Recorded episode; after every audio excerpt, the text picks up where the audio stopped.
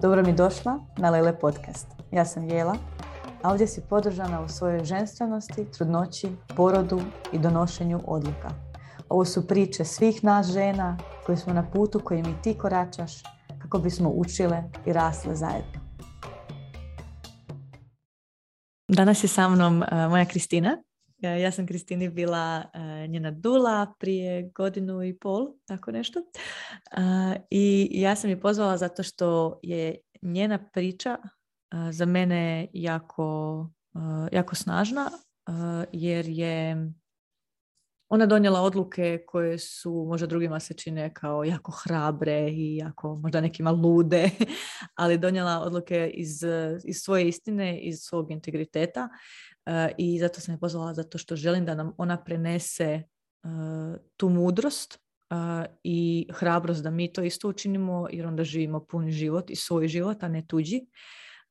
I da nam isto tako opiše kakva je ona žena postala nakon tog poroda i što to se u njoj promijenilo i cijeli taj njen put. Pa evo, Kristina, ako želiš, ti se možeš isto kratko predstaviti i možeš početi od svog, ovo je bio tvoj drugi porod, možeš početi od svog, od priče svog prvog poroda. Može. Pa evo, e, ja sam Kristina, majka sam dvoje djece sa jednim velikim razmakom. Starije dijete mi ima sada deset godina, mlađe je godinu i par mjeseci.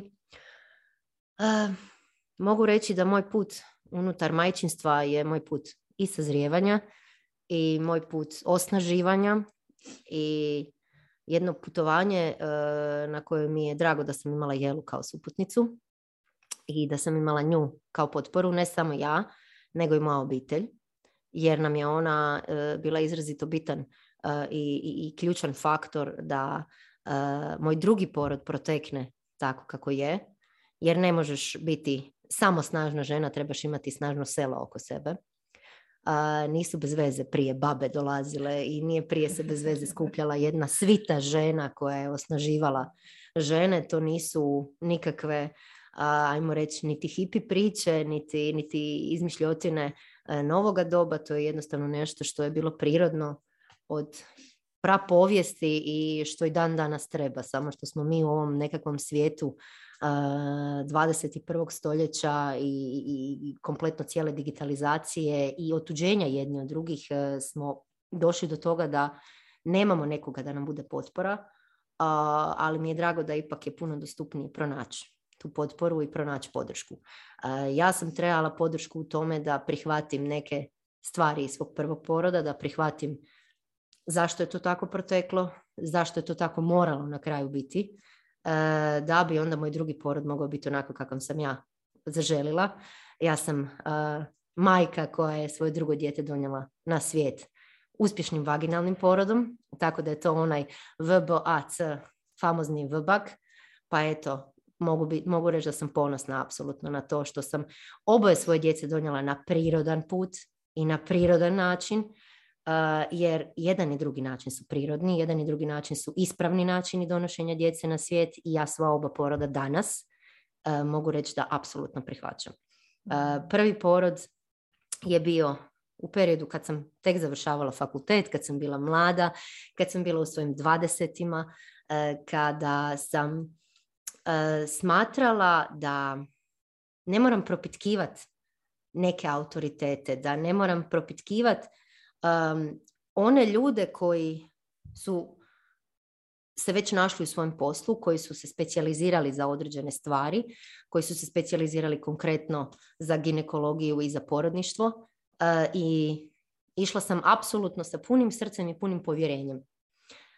U tom punom srcu i punom povjerenju, nažalost mi se dogodilo to da e, je na jednom od mnogobrojnih bespotrebnih vaginalnih pregleda u trudnoći e, se dogodilo da je u 37. tjednu sva sreća pa smo ušli u termin e, meni probijen vodenjak na tom pregledu. I onda niti ja spremna, niti moje dijete spremno smo se našle na putu ka tome da ona dođe na svijet.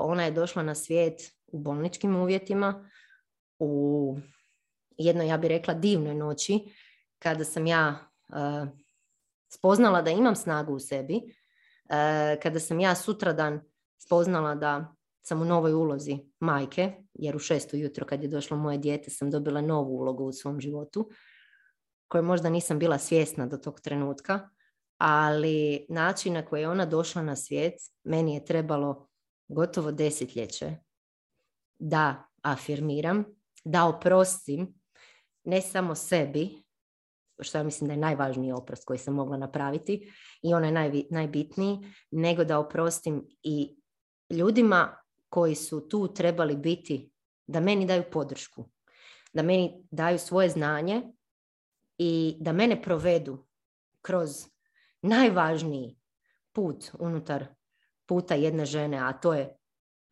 porod, to je taj događaj kada ti se rađaš ponovo, kad se ne rađa samo tvoje dijete i ti se rađaš ponovno. Ne kaže se bez veze sretan rođendan majko kad ti dijete slavi rođendan. E, tako da e, ja bih rekla da od tog cijelog, ajmo reći, negativnog iskustva e, sam dobila najljepši poklon na svijetu. Dobila sam svoje prvorođeno, dobila sam svoju sreću i dobila sam živi dokaz da moje tijelo nije zakazalo. Da moje tijelo je dalo sve od sebe, ali u uvjetima u kojima je bilo nije moglo dati više. Da je e, moje tijelo devet mjeseci čuvalo moju bebu i onda nakon toga je ona tu e, i onda već deset godina ju čuvam van sebe, ali ju čuvam i dalje. Rekla bih da onda nakon što sam ostala trudna sa drugim djetetom je tu došla sreća u, u, u nekakvom koračanju internetom, u traženju puta koji želim kročit, u tom traženju, u toj pretrazi sam našla jedne divne lele, sam našla jelu i danas mogu reći da moj sin je tu na način na koji je stigao na svijet zahvaljujući njoj da nije bilo njezine potpore, e, ne bi možda se tako odradila cijela situacija, s obzirom da sam ja imala malo, malo specifičan porod.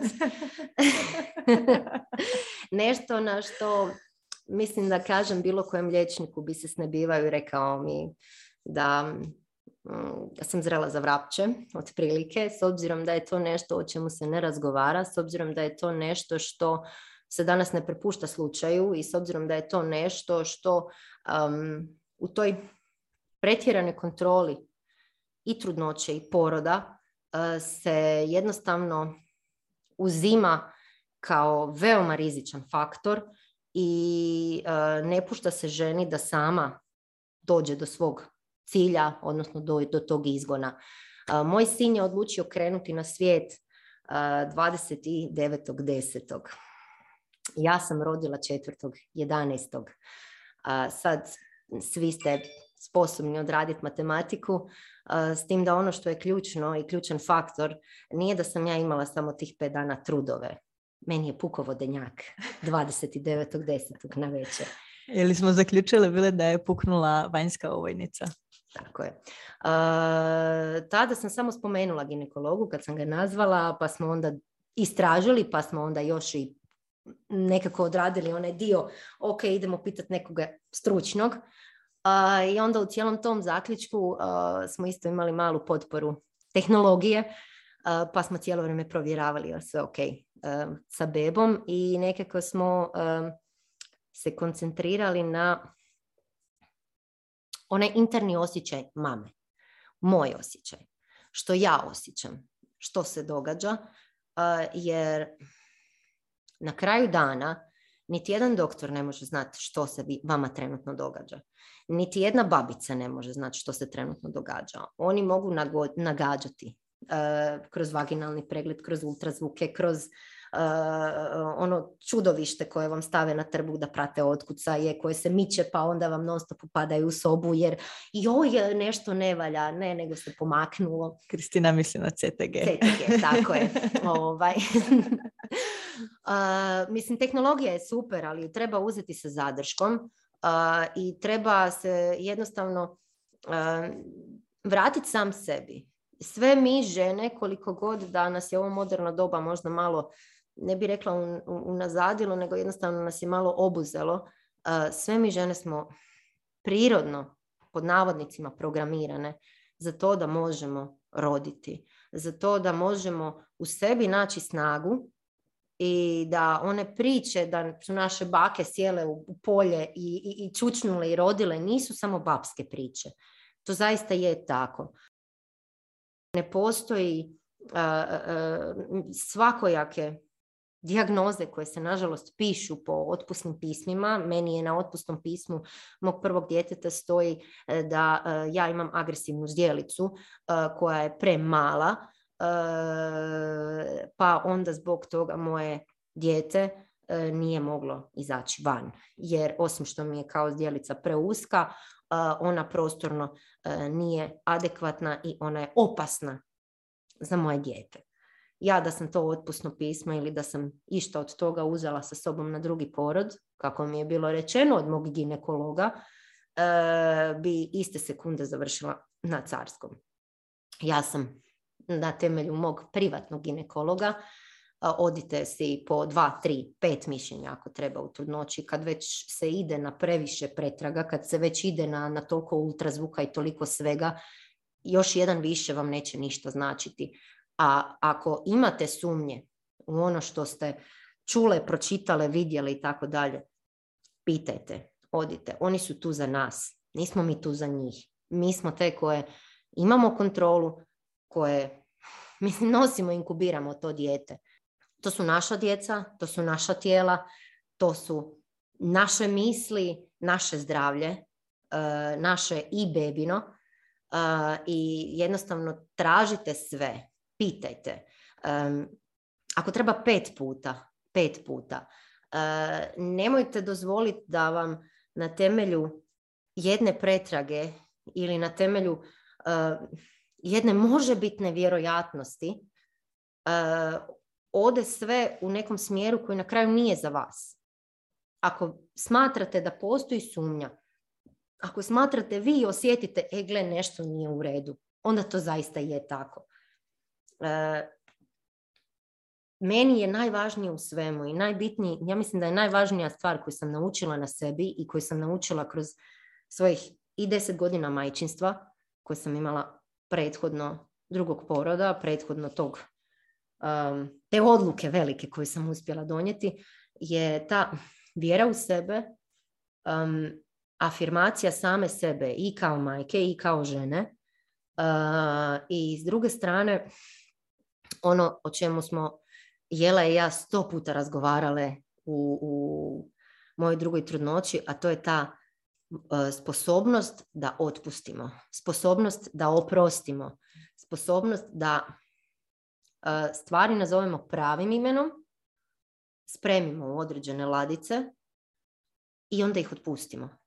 Ko što otpuštate brodiće kad ih napravite od papira u jezeru, tako treba i otpustiti ako postoje ikakvi strahovi, ako postoje ikakve sumnje, a, ima ih, ima ih, neću reći da ih nema, a, samo što u svemu tome e, najvažnije treba biti to da vjerujete sebi. Vi ste tu ciljano, ta beba je vas odabrala i vi ste na putu da postanete majke. I taj put je nešto što već ste odlučile krenuti time. Vi ste najhrabrije na svijetu. Čim ste odlučile krenuti tim putem, jer briga za još jednu osobu je nešto najteže na svijetu. E, I koliko god da je bitno fokusirati se i koliko god da se kroz samu trudnoću i porod fokusira na bebu, nemojte zaboraviti na sebe. Nemojte dozvoliti da jednostavno vas sustav svrsta u kategoriju 1157 ili itd. broj e, pregledu, ne znam, 8.30 ujutro. Jer niste. To je naša onda odgovornost da ne dopustimo da se to dogodi, da nas sustav to napravi. I ovo što je Kristina rekla, da, da se suočimo sa, da nazovemo stvari onim pravim imenom, zapravo se radi o tome da, da se mi suočimo sa našim strahovima, sa našim traumama i da ih priznamo sebi, da ih prihvatimo i da ih onda možemo otpustiti. Jer bez toga ćemo se konstantno vrtiti u tom, u, u, tom lupu. kao što si ti rekla, deset godina mi je trebalo da prihvatim taj porod i onda te nešto, jednostavno druga trudnoća te morala staviti pred to sad ili nikad. I ti si napravila to. Pa upravo tako. E, dugo mi je trebalo vremena da prihvatim da moje tijelo nije napravilo ništa krivo. Mm. E, dugo mi je trebalo da prihvatim da ja nisam napravila ništa krivo. Mm. Da e, sam ja napravila maksimum i dala maksimum od sebe za svoje dijete. I e, da taj porod koliko god da ja danas sam svjesna razine traume koje on meni ostavio, ali ja ga objeručke prihvaćam. Trebalo mi je da deset godina, e, trebalo mi je jedno i mentalno i psihičko sazrijevanje, trebalo mi je suočavanje sa time što kad je došlo do druge trudnoće je bilo hmm, ili sad ili nikad. A, I mislim da u biti najveći moment je bio u toj drugoj trudnoći kad sam rekla ne samo sama sebi, nego i suprugu ne dam.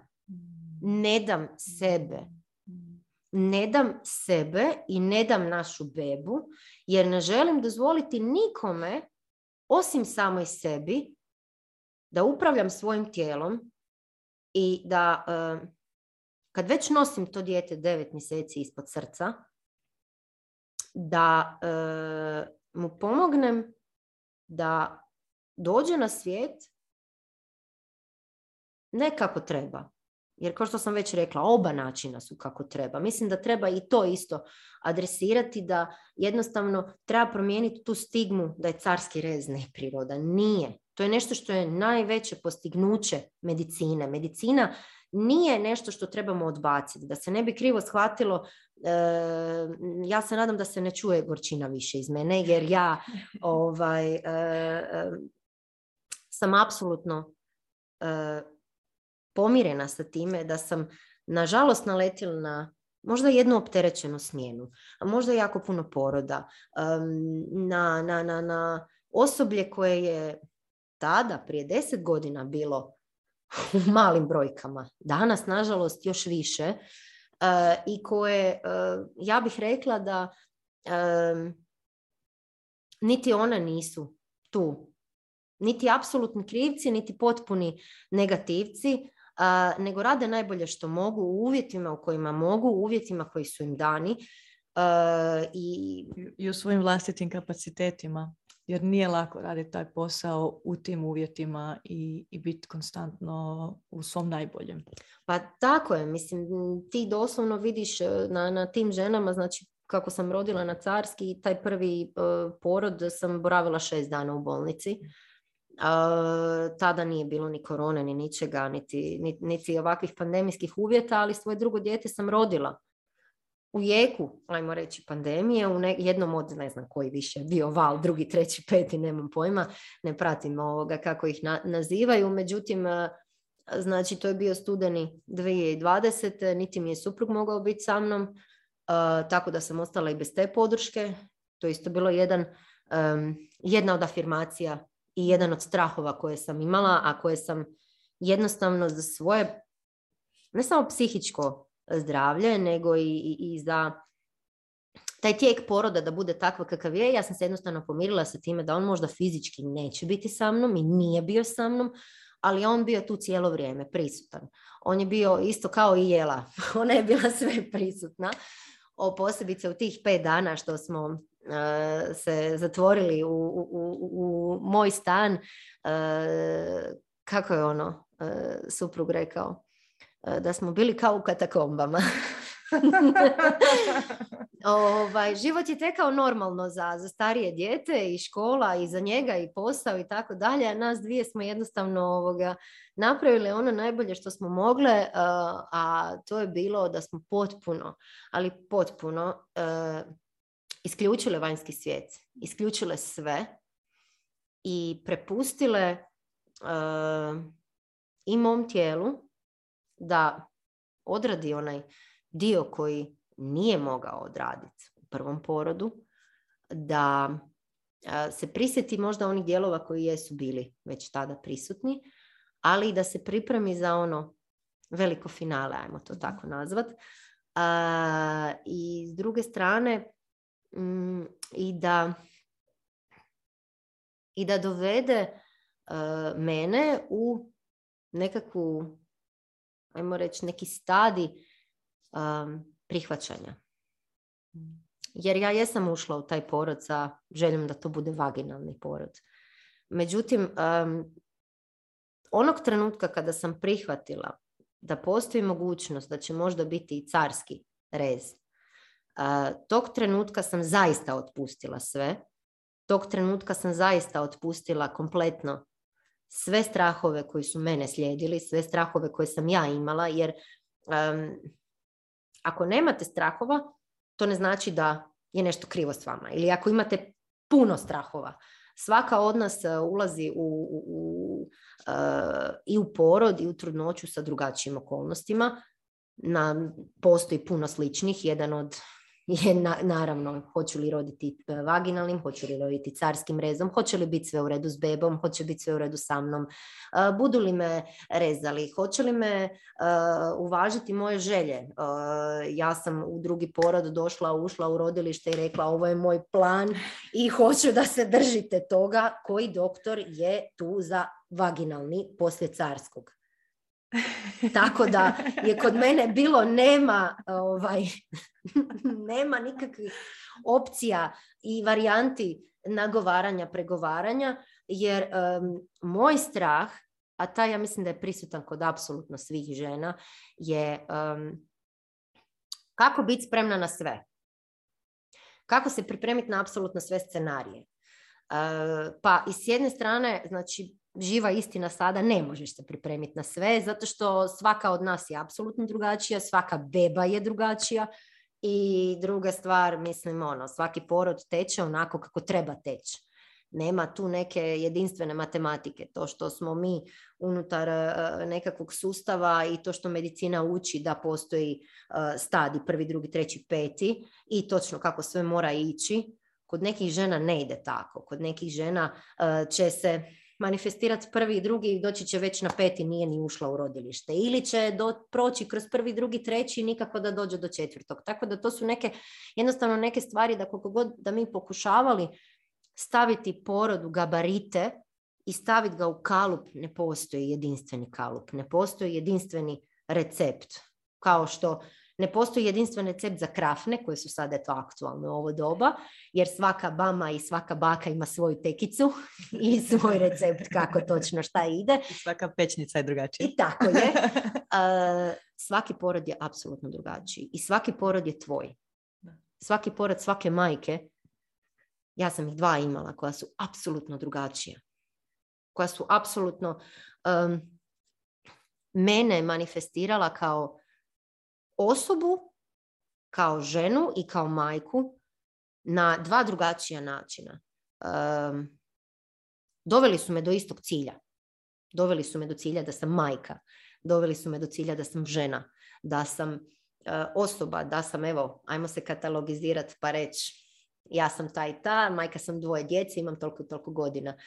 Ali neka druga majka koja isto je to prošla, koja ima isti broj djece, koja je možda prošla ista dva tipa poroda, će imati te porode u potpuno drugačijem doživljaju. Mhm. I to je nešto što je isto bitno i što je meni jako pomoglo um, čitati tuđa iskustva. Da. Ali ne se bazirati na njima, nego jednostavno shvatiti da su to scenariji tih žena a ne moji. Međutim, e, e, koliko god da ja jesam progutala u sebe svih mogućih, od scenarija e, do, ne znam, do različitih tretmana, do različitih zahvata koje se, koje se, koji se rade u porodima, do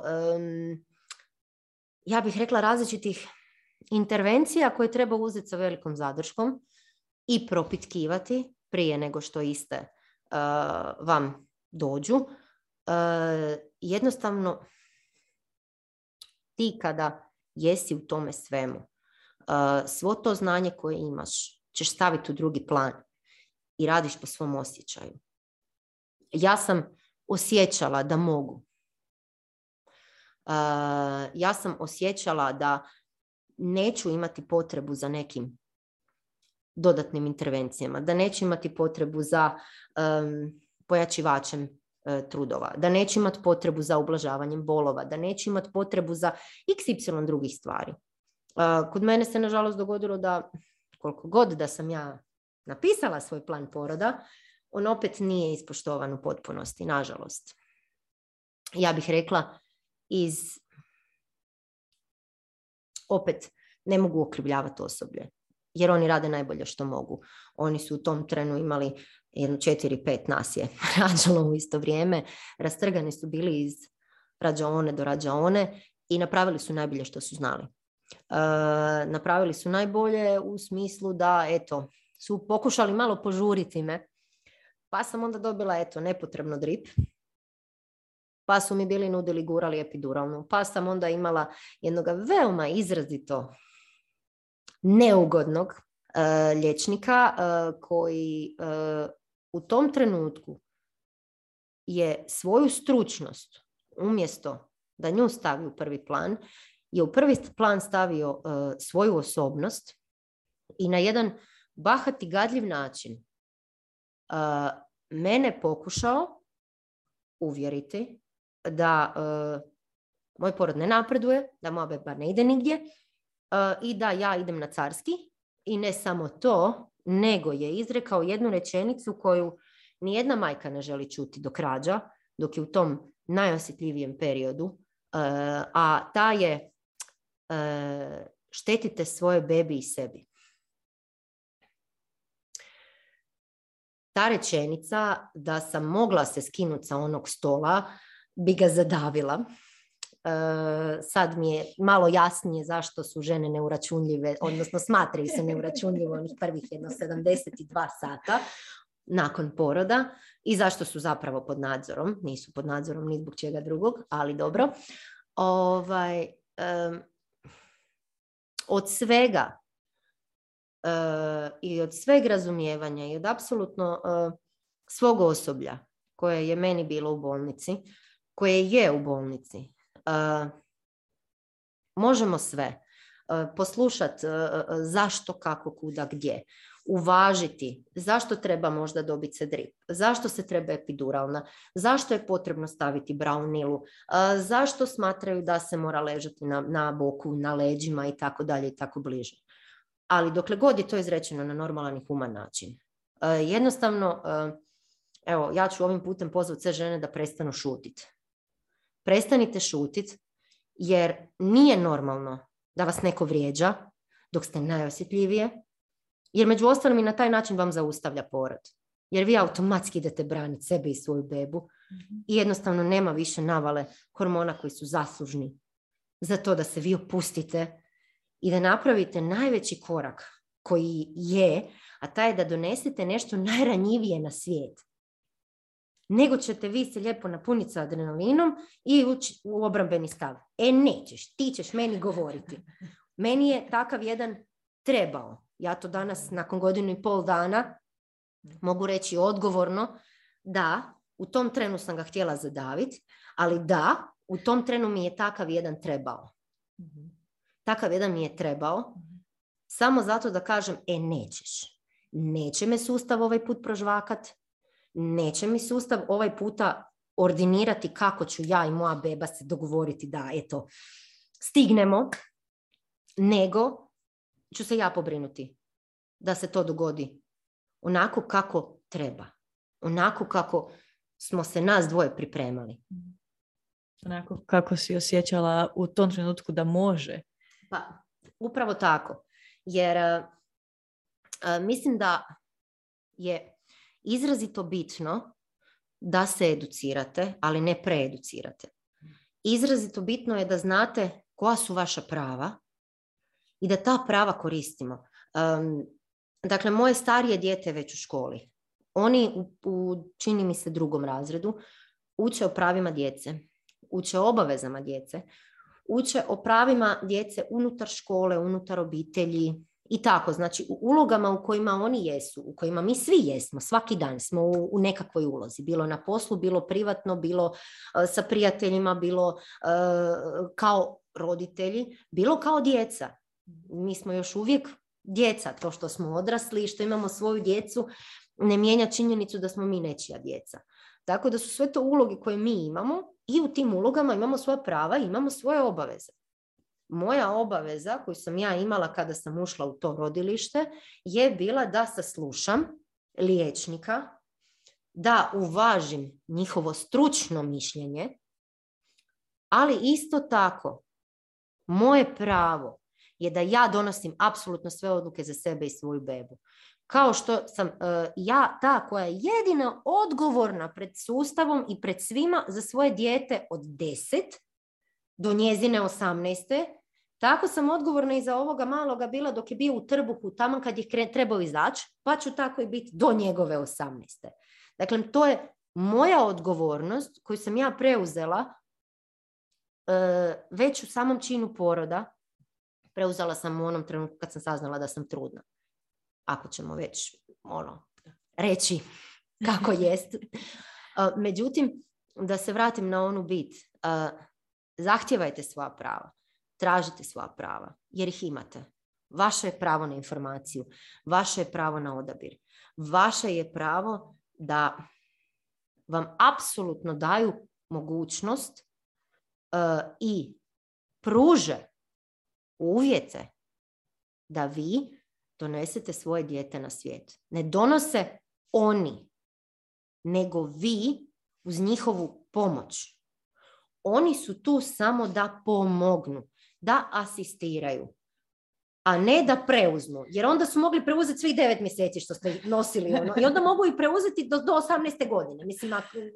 da, zato sam ja alergična na onu izjavu uh, da, da me, doktor me, koji doktor te porodio?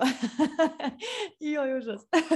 Ali ja sam se samo htjela vratiti još, uh, jako mi je bilo lijepo kako si, uh, kako si objasnila to da ti moraš imati informacije, ali da zapravo informacije uh, mogu pasti u vodu i pašće u vodu kad si ti u rodilištu u tom okruženju na koje apsolutno nisi spremna uh, i ako ti nisi vježbala i integrirala, prihvaćala i vježbala reći i ne, i to smo pričali u podcastu sa Ivanom Veličkov, znači preuzimanje odgovornosti, a to zapravo bazično je slušam svoje tijelo, slušam ono što je u mojoj nutrini i slušam svoje istinsko ja.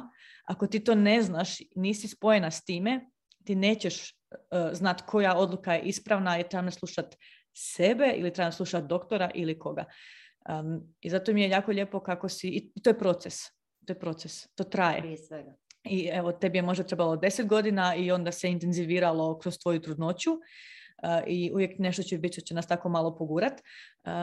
ali što je bilo ono što je tebi najviše pomoglo da, da, da se baciš u to, a ne da prihvatiš opet da ideš onim istim, istim putem ne znam, prihvaćanja i rekla si da si u prvom porodu bila i mlada i nisi imala informacije, da si jednostavno prepustila. Pa ja jesam u tom prvom porodu isto imala te informacije. Mhm, mhm. Međutim, u tom prvom porodu sam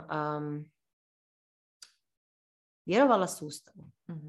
U tom prvom porodu vjerovala sam sebi, ali ne dovoljno Eh, jer toliko smo bombardirani, danas je puno drugačije. Znači danas okruženje u, u kojem mi jesmo kao žene, u kojima mi jesmo kao trudnice, kao majke, je ipak puno drugačije. O tome smo već nebrojeno puta pričale da i drago mi je da na ovaj način isto razgovaramo, da se, da, se, da se to čuje. Jer ja imam iskustvo uh, koje, osim što je to taj VBAK, pa kao nešto što je veoma, nažalost, veoma rijetko, Eh, ako se sjećaš, eh, jedan eh, veoma intenzivan period, jedan dugi period dok je situacija bila jako, jako upitna i kritična sa našim rodilištima, smo čak razgovarale i o tome da se idem poroditi negdje drugdje, jer do te mjere mi je bila poljuljana vjera u sustav od prije ne samo deset godina, nego i kroz čitavu ovu pandemiju. Druga stvar, ovaj, danas je tu e, internet, e, društvene mreže, podcastovi i jednostavno pregršt informacija. Je, ok, danas ih ima jako puno. Ali e, danas se sve više razgovara o tome da se porod vrati majkama. Sve više se razgovara o humanosti poroda. Sve više se razgovara o, e, o zdravlju majki. E, ne samo kroz prva tri tromjesečja, nego i kroz četvrto. O, zdravlju beba, o, jednostavno o svemu se komunicira. I drugo, kroz tu istu komunikaciju dolazi na vidjelo i ona loša iskustva i ona prozivanja. Danas konačno imate priliku čut.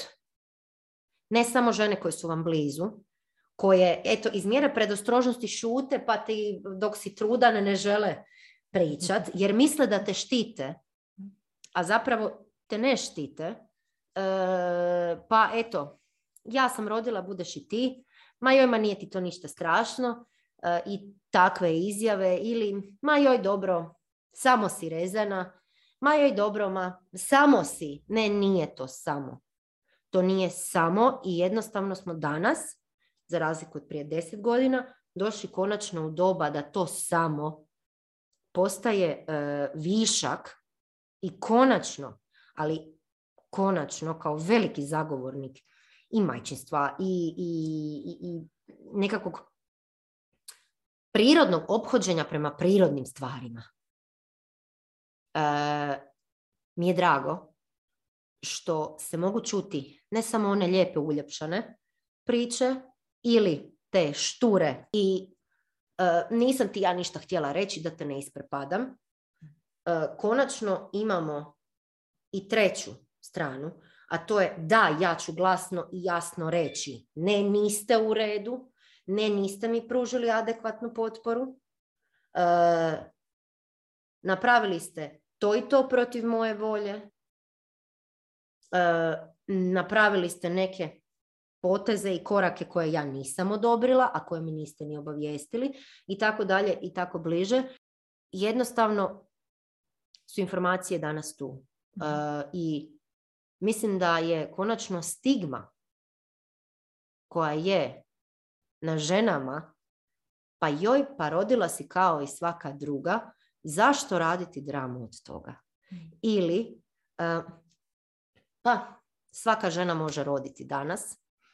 Mm, pa rodila si, e, zašto se, zašto se sada žališ? Beba je dobro. Ti si dobro. Mhm. Da, da. To je, to je nažalost nešto i tome Jasmina isto se sada dosta e, pričala. Um, ono, zapravo ja bih nekako sumirala uh, tvoje iskustvo i zamolila tebe ako još imaš isto, ne, isto još nešto za reći, ali da, uh, da se uvijek sve svodi, i to je nešto što mi stalno kroz svoj online tečaj pripreme za porod ponavljamo i na čemu radimo, sve se svodi na to da ti promijeniš svoje gledanje sebe i svoje uloge u ovom svijetu u smislu da ti nisi žrtva svih okolnosti i svih drugih ljudi, nego da ti kreiraš svoju stvarnost u smislu donošenja svojih odluka koje onda polučuju nekakve rezultate.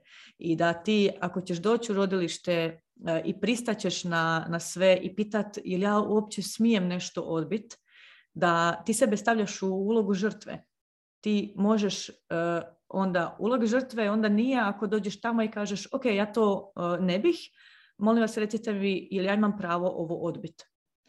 Potpuno je drugačije uh, pitat prije porode ili ja smijem nešto odbiti i onda joj, ama ipak ću ja pristat na to zato što eto, ne mogu se ja svađati, ne mogu, zapravo ispod toga leži ona uvjerenje, moram biti dobra curica i tako dalje. Tako da se sve svodi na to i meni je prekrasna tvoja priča baš zato što si ti, e, baš te pogurao te van zone komfora tvoj porod, pogurao te s tim puknućem vodenjaka e, jer je sve još bilo pod tim e, velom Vibeka jer kao vaginalni nakon carskog, hoće li se, može li se? I zato mi je tvoja priča tako snažna, moćna i onako, puno, puno ti hvala što si pokazala, ispričala nam svoje, svoj put i evo reci nam još nešto za kraj. Pa mislim da je najvažnije od svega da jednostavno sve ovo što si rekla se dalje sumira u nešto što je meni bila, ajmo reći, glavna nit vodilja, a to je, to je moje tijelo, to je moja beba koju ću ja donijeti na svijet. Uh, kojoj ja trebam narednih x godina, to je moj put i moja promjena i to je moj osjećaj. Mhm. I jednostavno slijediti taj osjećaj, prikupiti apsolutno sve informacije, ja se slažem. Um, prikupiti apsolutno sve afirmacije, tipa onaj vaš paketić afirmacija, poraditi na strahovima, jer apsolutno je normalno, ljudi smo, programirani smo od, od, od kad smo bebe da imamo strahove. Strah od odvajanja od majke, strah od uh, puštanja uh, skauča da prohodamo, strah od, ne znam, u kasnije dobi pa dolaze strahovi od mraka, pa strah od vuka, pa strah od ne znam čega, pa e, strah od prvog ispita, od prve puse, od e, prvog vođenja odnosa i tako dalje. Tako da to, to je nešto što je u našoj prirodi. I treba prihvatiti da ti strahovi su apsolutno normalni uh, i poraditi na tome da ih prihvatimo. Jer oni su tu ne samo da se mi njih bojimo, nego da mi kroz njih sebe osnažimo. Um, kroz deset godina, koliko mi starije dijete ima, sam prošla s njom. Ovaj prvotni dio, još nismo na pusama i, i, i odnosima i na strahovima od testova, eto, Bogu hvala, ali ovaj, um, kroz svaki taj strah kao majka gledam sa strane koliko je bitno da ga je imala. Mhm. Je priroda nas predivno programirala e, i predivno nas usmjerila. Jer ne samo da su nam pozitivna iskustva ta iz kojih trebamo crpiti snagu. Trebamo crpiti snagu iz onih koja su nam možda strašna ili negativna. Jer na taj način pazimo na sebe. E, tako da treba prihvatiti da je, može se uvijek dogoditi ko zna što, može proći sve u najboljem redu, može proći u sasvom nekom desetom ili petnestom scenariju koji ste vi sebi iz, e, u glavi izrežirali, ali sve je to normalno e, i u svemu tome je najvažnije ovo što je rekla Jela, da zadržite sebe, da se zauzmete za sebe i da e, jednostavno se vi slažete sa vašom odlukom.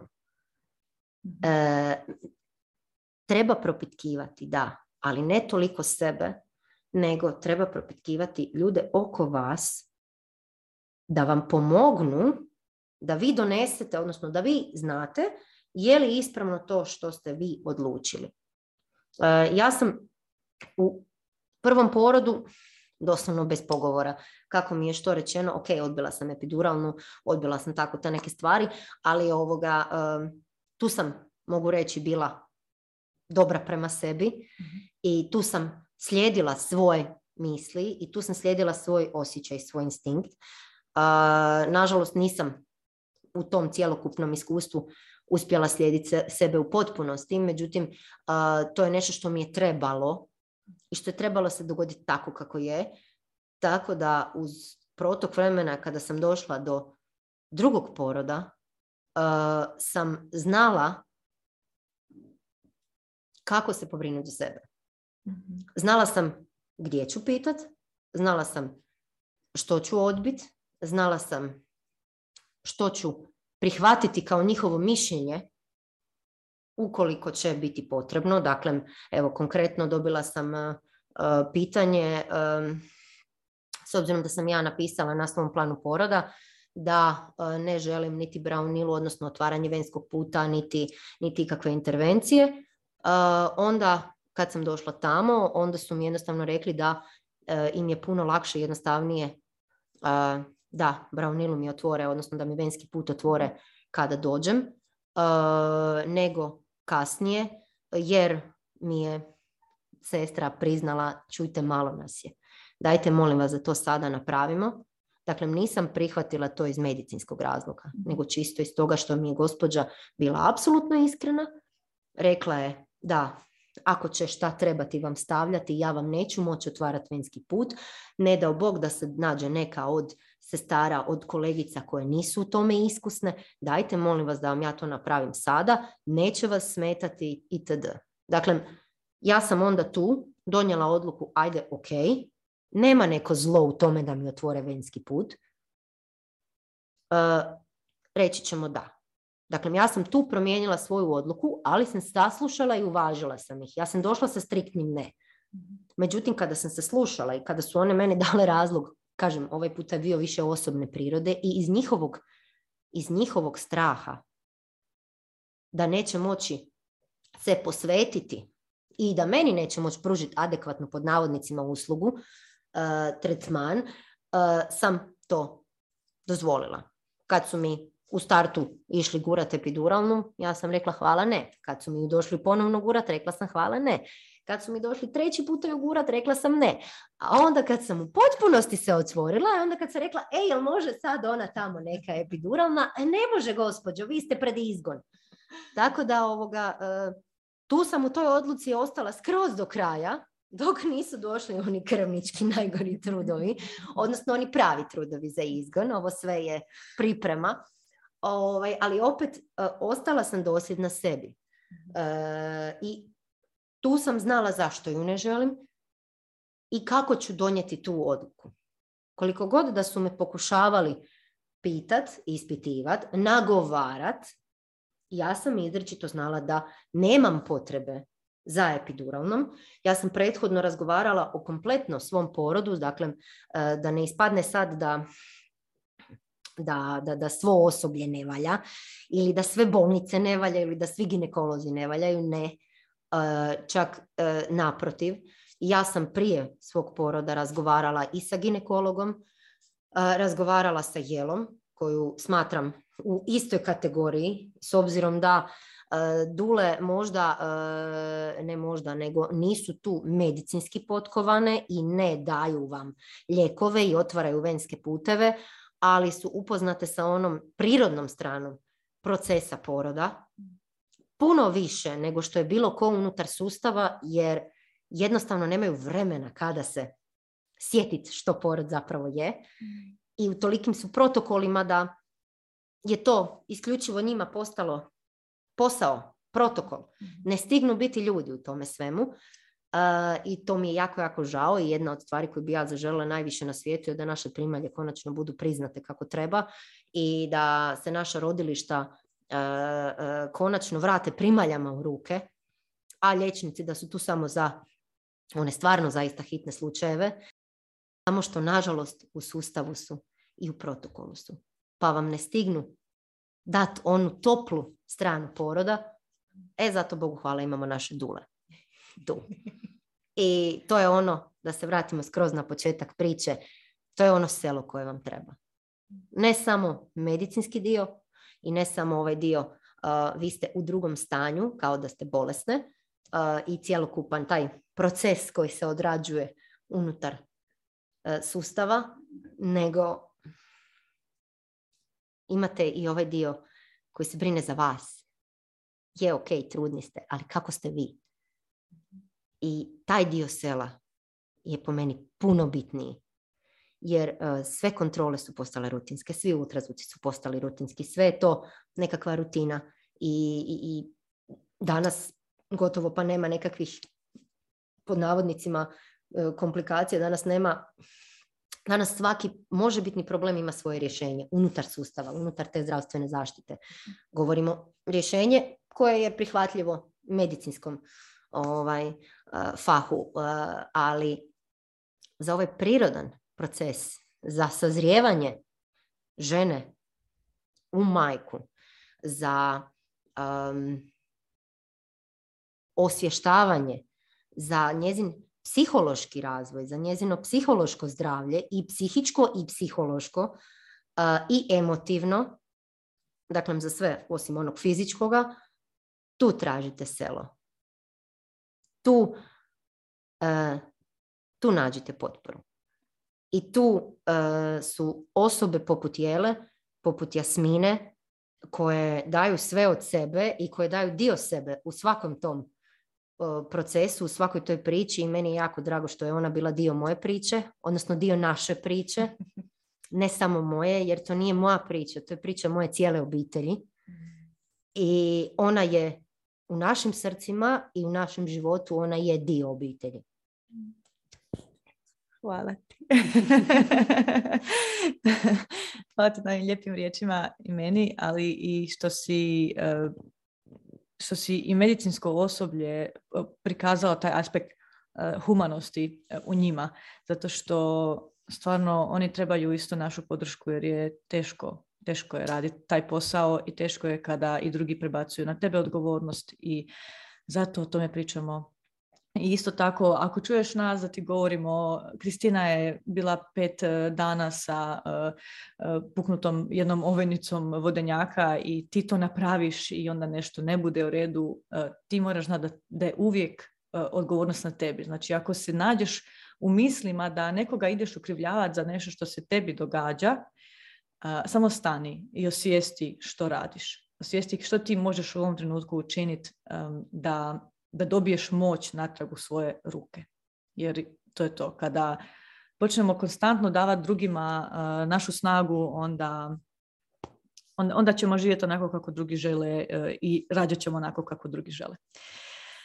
Eto, uh, hvala ti na ovoj prekrasnoj, prekrasnoj epizodi, na ovim prekrasnim riječima. I Uvijek. Nadam se da ćemo se uh, opet srest na ovom podcastu. Pa eto, ja se nadam da će što više žena ne čut moju priču, nego čut da nisu same i čuti da mogu jer to su one. Možeš jer si to ti. Da, dovoljna si. Tako je. Samo si ti dovoljna. Uh, I tvoje osobno biće i ti si ta koja si odabrana od te bebe, jer nas bebe odabiru, ne odabiremo mi njih. Ti si ta koja je odabrana biti majka ovom djetetu, ovoj mhm. bebi. Ti si ta koja ga je nosila devet mjeseci ispod srca. Mhm. Ti si ta koja je štitila ga dok je bio unutra u ovojnici, dok je bio i u prvoj i u drugoj. I ti si ta koja će ga štititi ostatak života. Da. Eto. Super, hvala ti. A ako ti želiš podijeliti tako svoju priču s nama, javi mi se slobodno.